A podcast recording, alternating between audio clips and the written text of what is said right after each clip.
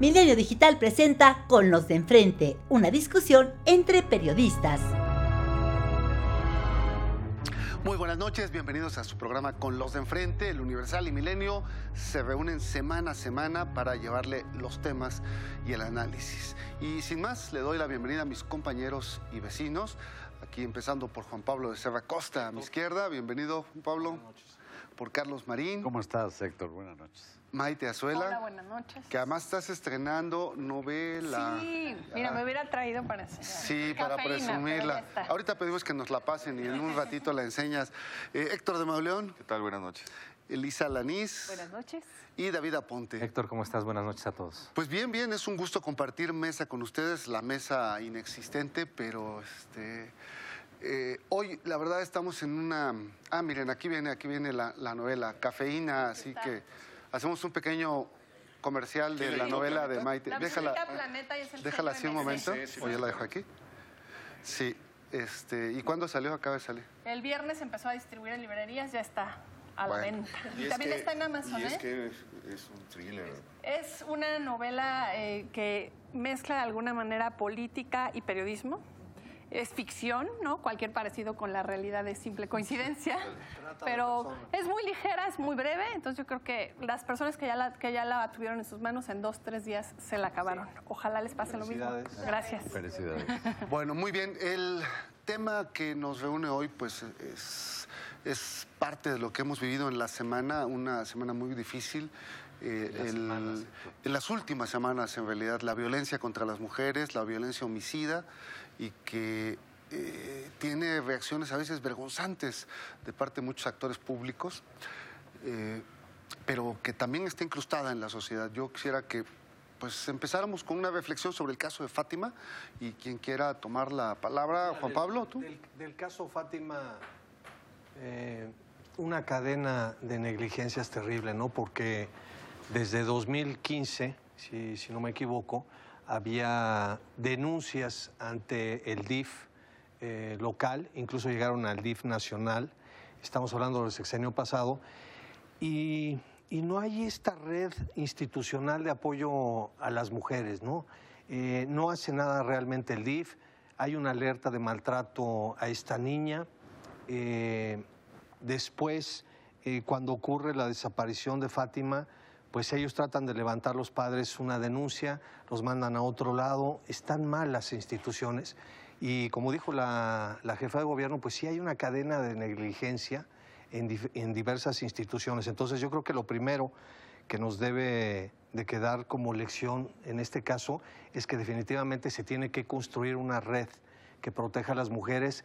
Hay decenas de miles de llamadas de teléfono al 911 eh, denunciando violencia sexual, violencia psicológica, violencia de todo tipo a las mujeres. Entonces, desde ahí me parece que se tiene que empezar a construir esta red, que luego tiene que pasar, por supuesto, por ayuda psicológica a estas mujeres para que se atrevan a denunciar y me parece que los ministerios públicos pues tendrían que estar poblados en estos casos de mujeres que sean empáticas y que no vuelvan a revictimizar a- en todo el país a las mujeres. Entonces yo sí creo que nos exhiben estos casos las carencias institucionales que hay en estas cosas, ¿no? plantear desde otra, desde otra perspectiva, desde la perspectiva de la violencia institucional.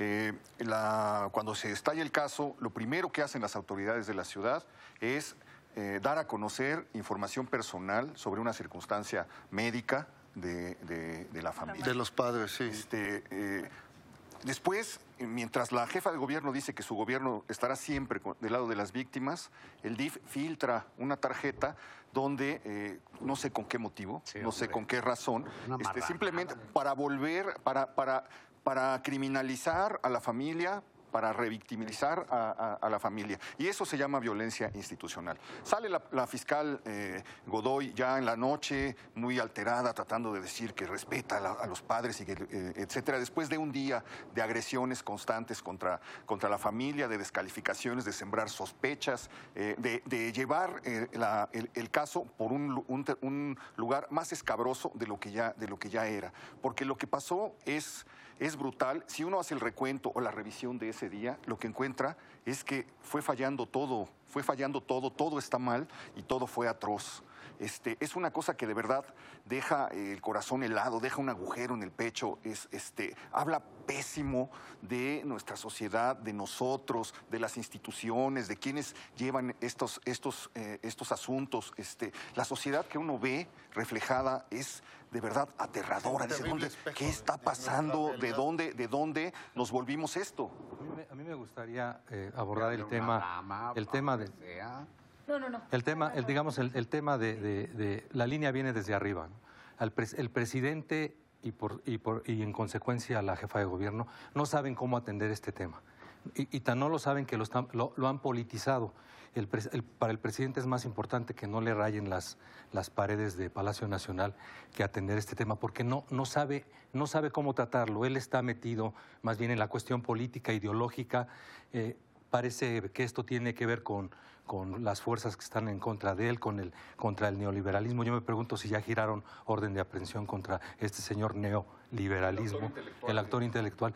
Y me parece que esto se traslada al gobierno de la ciudad con el caso de Fátima, pero también una semana antes con el caso de Ingrid, y si nos vamos para atrás con el caso de Abril, y más para atrás con el caso de Lesbi. Entonces, estamos viendo un gobierno que, que se está viendo incapacitado para actuar con, con protocolos, con operación, porque lo- lo- ya lo politizó el tema. O sea, para ellos es un tema, es un tema político y, y no hay otra, y no hay otra salida más que, más que esta, la que dice Héctor, que después este, re- revictimizan a las, a las víctimas y a las familias. ¿Qué tenía que ver esta información que sacaron con, el, con el homicidio en sí mismo?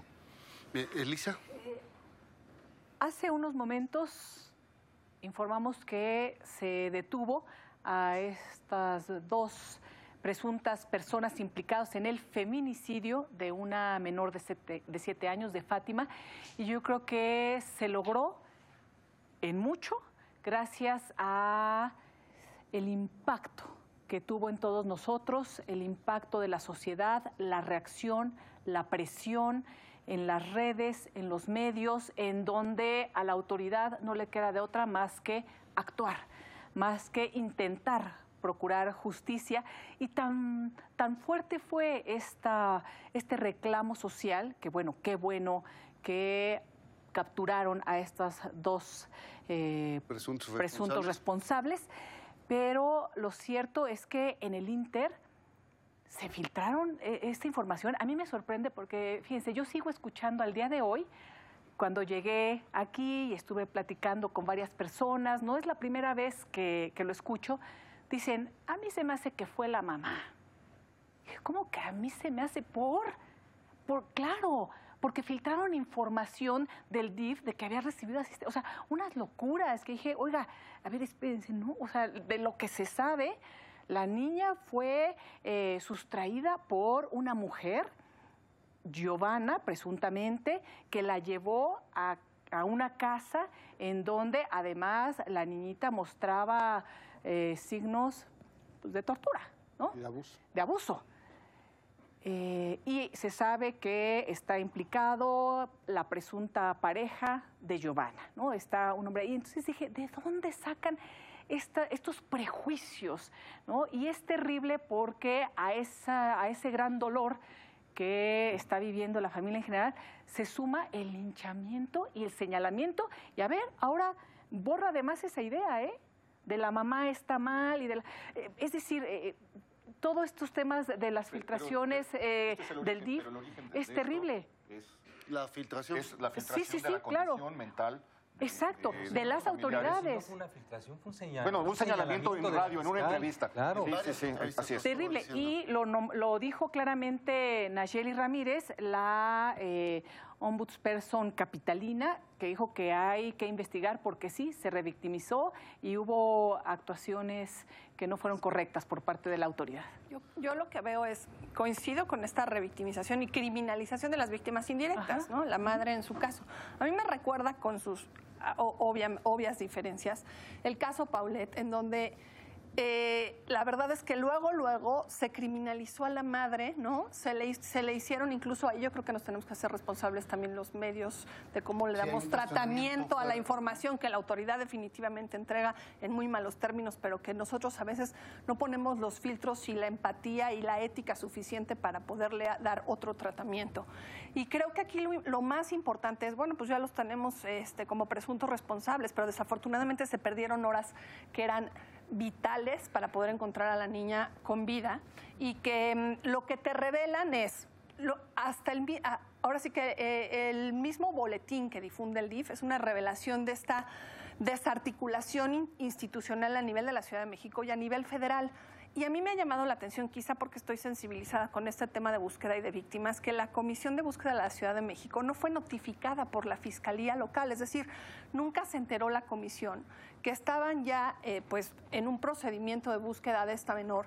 Y aunque Desafortunadamente esta comisión de búsqueda no tiene todavía el recurso humano, son 11 personas. imagínense ustedes a 11 servidores públicos que además son, este, pues acaban de ingresar, es una, es una oficina nueva, pero ya te dice mucho, la Fiscalía no le notifica a la comisión de búsqueda. Y la comisión de búsqueda, además de requerir más personal y más recursos, lo que requiere es una estrategia sistémica integral de cómo hacer esta búsqueda no sola. La comisión no está nada más para, para ahora sí que mandar a esas 11 personas a buscar en, en, en cierta en cierto municipio o en cierta colonia, sino que lo que requiere es que la policía local o incluso la policía federal, cuando se trata de ciertos delitos, esté participando de manera estratégica. Y aquí ahora sí que, igual que en casos del pasado de otros sexenios y de este mismo gobierno, lo que estamos viendo es que no hay una estrategia integral de cómo deben operar en términos de busca las instituciones.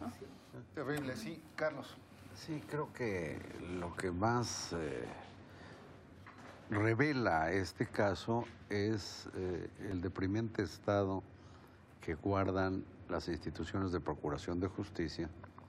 Y cuando me entero, apenas hoy lo sé, que la comisión de búsqueda de la ciudad más grande del país y una de las más pobladas del mundo tiene a 11 pobres servidores públicos encargados de búsqueda de personas en un país donde tantas desaparecen, yo digo, pues estamos frente a una incapacidad gubernamental eh, severa. Quiero dar un dato solo para que se norme criterio. El nuevo sistema penal acusatorio, que sigue todavía muy mal echado a andar en México, cuando se instituyó en Chile, que es un país con menor territorio y menor población, costó más o menos 15 mil millones de dólares. Entonces, ¿qué hacer con una procuración de justicia cuando lo primero que ha ocurrido al llegar esto que le llaman la cuarta transformación fue prácticamente a ciegas disminuir el presupuesto de las instituciones clave? Una comisión de búsqueda de 11 personas es algo que no salgo de mi sorpresa y digo, esa es una porquería. Y por terminar esta participación, por favor, en el eh, Congreso local hay eh, creo que veintitantas iniciativas de qué hacer con esto. Y lo único que se les ha ocurrido es aumentar los años de cárcel. Me parece estúpido por parte de la Cámara de ah, Diputados. ya tuvimos un... La, clase política es reactiva. Perdón, y todo lo politizan. Yo ya lo he dicho acá. Politizar asuntos de violencia, de crimen, de criminalidad, de este tipo de, asuntos, es, por decirlo menos, insensato. Por una, me, gustaría, abordar la parte de eh, esto que, que hace falta en los protocolos, pero también la falta de sensibilidad de nuestro presidente y de la jefa de gobierno. El viernes pasado, con el caso de Ingrid, cuando le preguntaron si qué, pensaba de, los, de, las movilizaciones de, las mujeres, las feministas, dijo, ahorita no.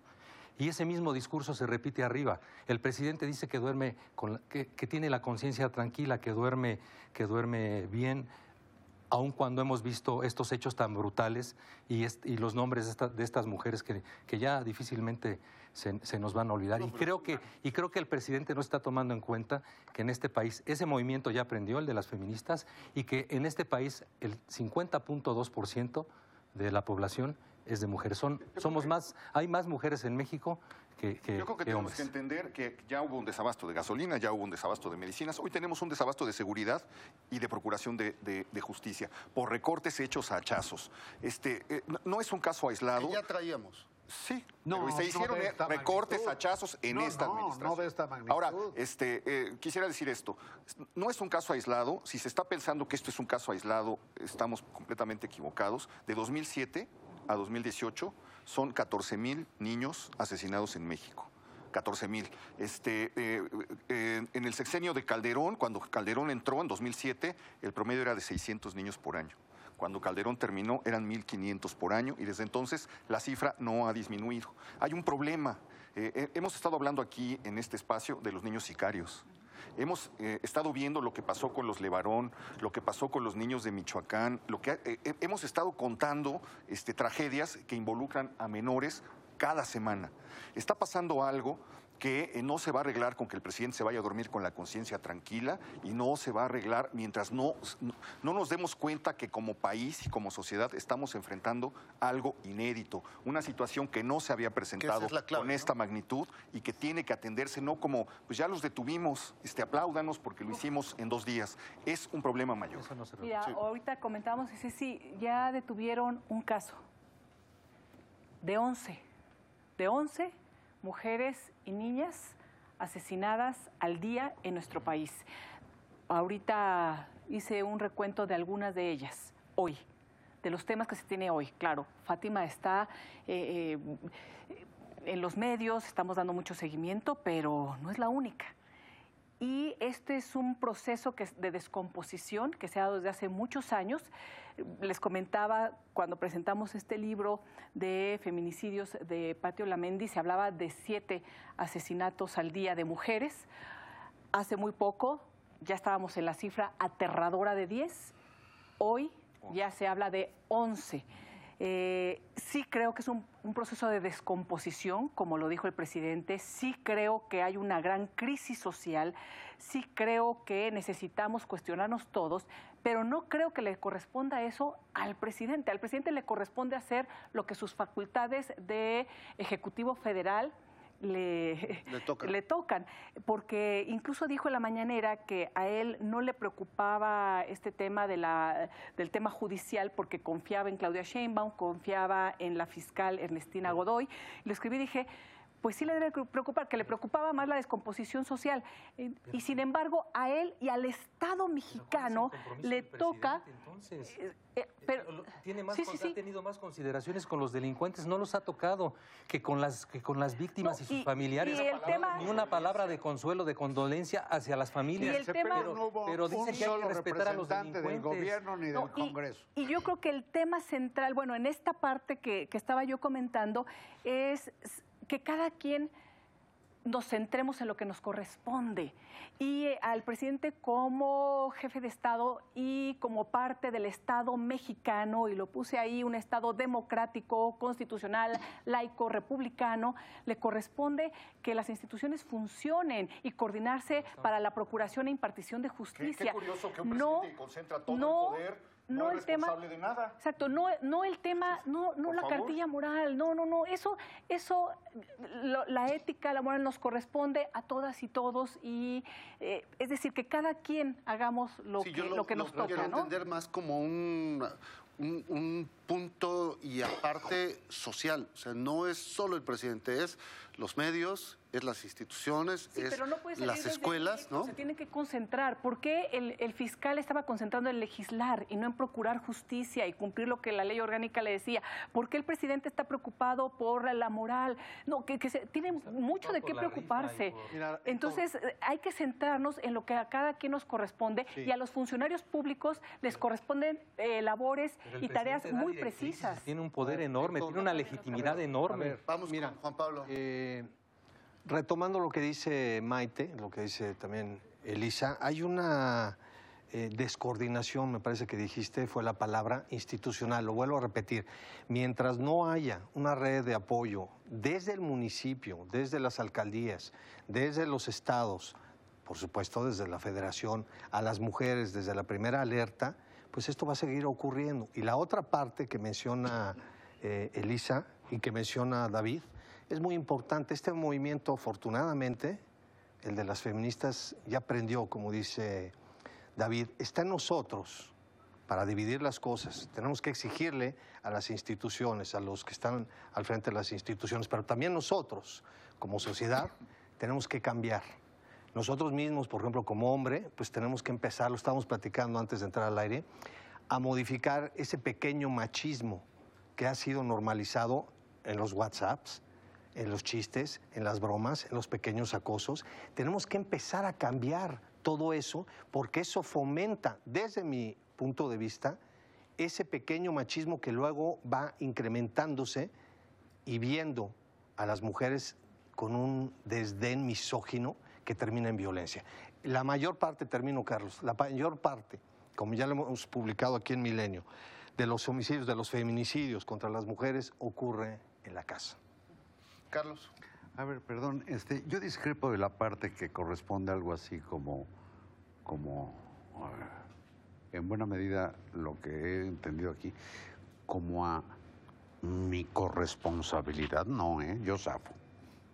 La sociedad toda zafa. Los gobernantes quisieron subirse al tablado y tienen que dar función y si no pueden que renuncien. Aquí hay un asunto medular, más allá de la coordinación que pudiera haber entre 11 servidores públicos que andan buscando a no sé cuántos centenares o miles de desaparecidos, y el Ministerio Público y la policía o las policías y la Guardia Nacional, pues si son insuficientes sus recursos, por muy comunicados que estén, estén no servirá de nada. El gobierno tiene obligación de asegurarse que las instituciones funcionen en la medida de sus posibilidades. Pero si se llega con la idea de lo que hay que hacer es algo nuevo, porque todo lo que existe es producto de la corrupción, del neoliberalismo y de los conservadores, pues entonces tenemos institucioncitas chatarrizaditas, hechas pedacitos que serán insuficientes porque la vida segura cuesta. Cuesta que haya un policía cuidando un establecimiento. Perdón, no por terminar. Y de lo que dicho por Juan Pablo, yo celebro, celebro que digas llegó este movimiento para quedarse. Y yo hoy no para leer, pero celebro mucho esta convocatoria. El 9 nadie se mueve. A mí me gustará que las mujeres consigan que no las vean en la calle el 9, siendo que el 8 es el Día, entiendo, Internacional de la Mujer. Entonces a mí me da mucho gusto y a ver quién para esto. Y ya chole con la lógica, llegan los funcionarios, pasan la Comisión de Derechos Humanos, llegaron con la idea de ahorrar. Perdón, y por terminar, no, y por terminar, la niña cuya muerte está motivando esta conversación, por amolada que estuviera su familia, iba a una escuela. Salió de una escuela, desapareció y ocurrió lo que ocurrió. ¿Qué pasa con los 300, casi 360 mil niños que iban a las estancias infantiles y que ahora quién sabe dónde anden, la mitad ya no va a las estancias infantiles porque les quitaron el presupuesto. Andan en la calle, más expuestos que esta niña. Ya me dan la palabra. Una puntualización. Yo estoy de acuerdo que urge un cambio cultural, pero el problema, el problema hoy es de impunidad. También. El cambio cultural puede, pues no sé si tenemos tiempo de esperarlo. Está bien que, que, empiece, está bien que se visibilicen esas cosas. El problema es la impunidad. El problema es que lo acaba de decir Elisa, se resolvió un caso de 11. De 10 mujeres muertas hoy, tenemos un, dos unos detenidos.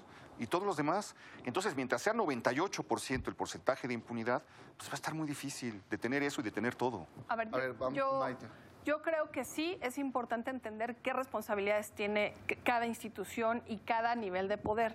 Aquí yo aclararía, la comisión a la que me refiero es la de la Ciudad de México. La verdad es que no tengo el número de cuántos integran la Comisión Federal de Búsqueda. Espero que sea por lo menos. Y yo me refería a la de la Ciudad de México. Exacto. Lo que creo es que sí, el presidente tiene que asumir su responsabilidad porque es quien todas las mañanas tiene la oportunidad de dirigirse a cientos de mexicanos, independientemente de que la cultura nos va a, a millones.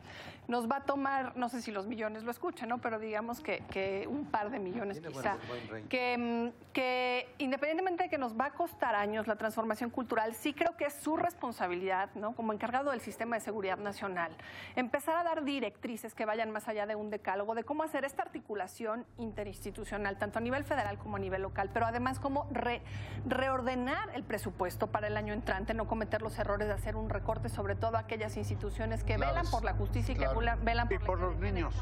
Y yo creo que revisar los procedimientos, revisar los procedimientos. Uno va a un ministerio público y, y- y a fuerza tienen que pasar 72 horas para que te, para que te busquen a un desaparecido. Eso se tiene que cambiar ya. A ver, David, muy rápido y Elisa, y nos Eh, vamos. Siguiendo lo que dice Héctor, creo que es corrupción, impunidad y, y empatía con, con las, con las víctimas y, y que, y que el, el presidente trabaje en lo que tiene que trabajar. Que entiende, si no entiende este Bien. tema, va a ser, dicen que, ya va, que va a ser su Ayot- Ayotzinapa, yo creo que va a ser peor, porque el movimiento de las mujeres ya aprendió. Elisa, y Escuché a contigo muchas acabamos. mujeres de Morena y de la Cuarta Transformación decir, la Cuarta Transformación es feminista o no es. Coincido, deben recordarlo. Pues con esto terminamos. Muchísimas gracias, colegas, vecinos. Y Yo termino gracias. sin hablar. Esto fue Con los de enfrente, una discusión entre periodistas. Milenio Digital, la información al alcance del oído.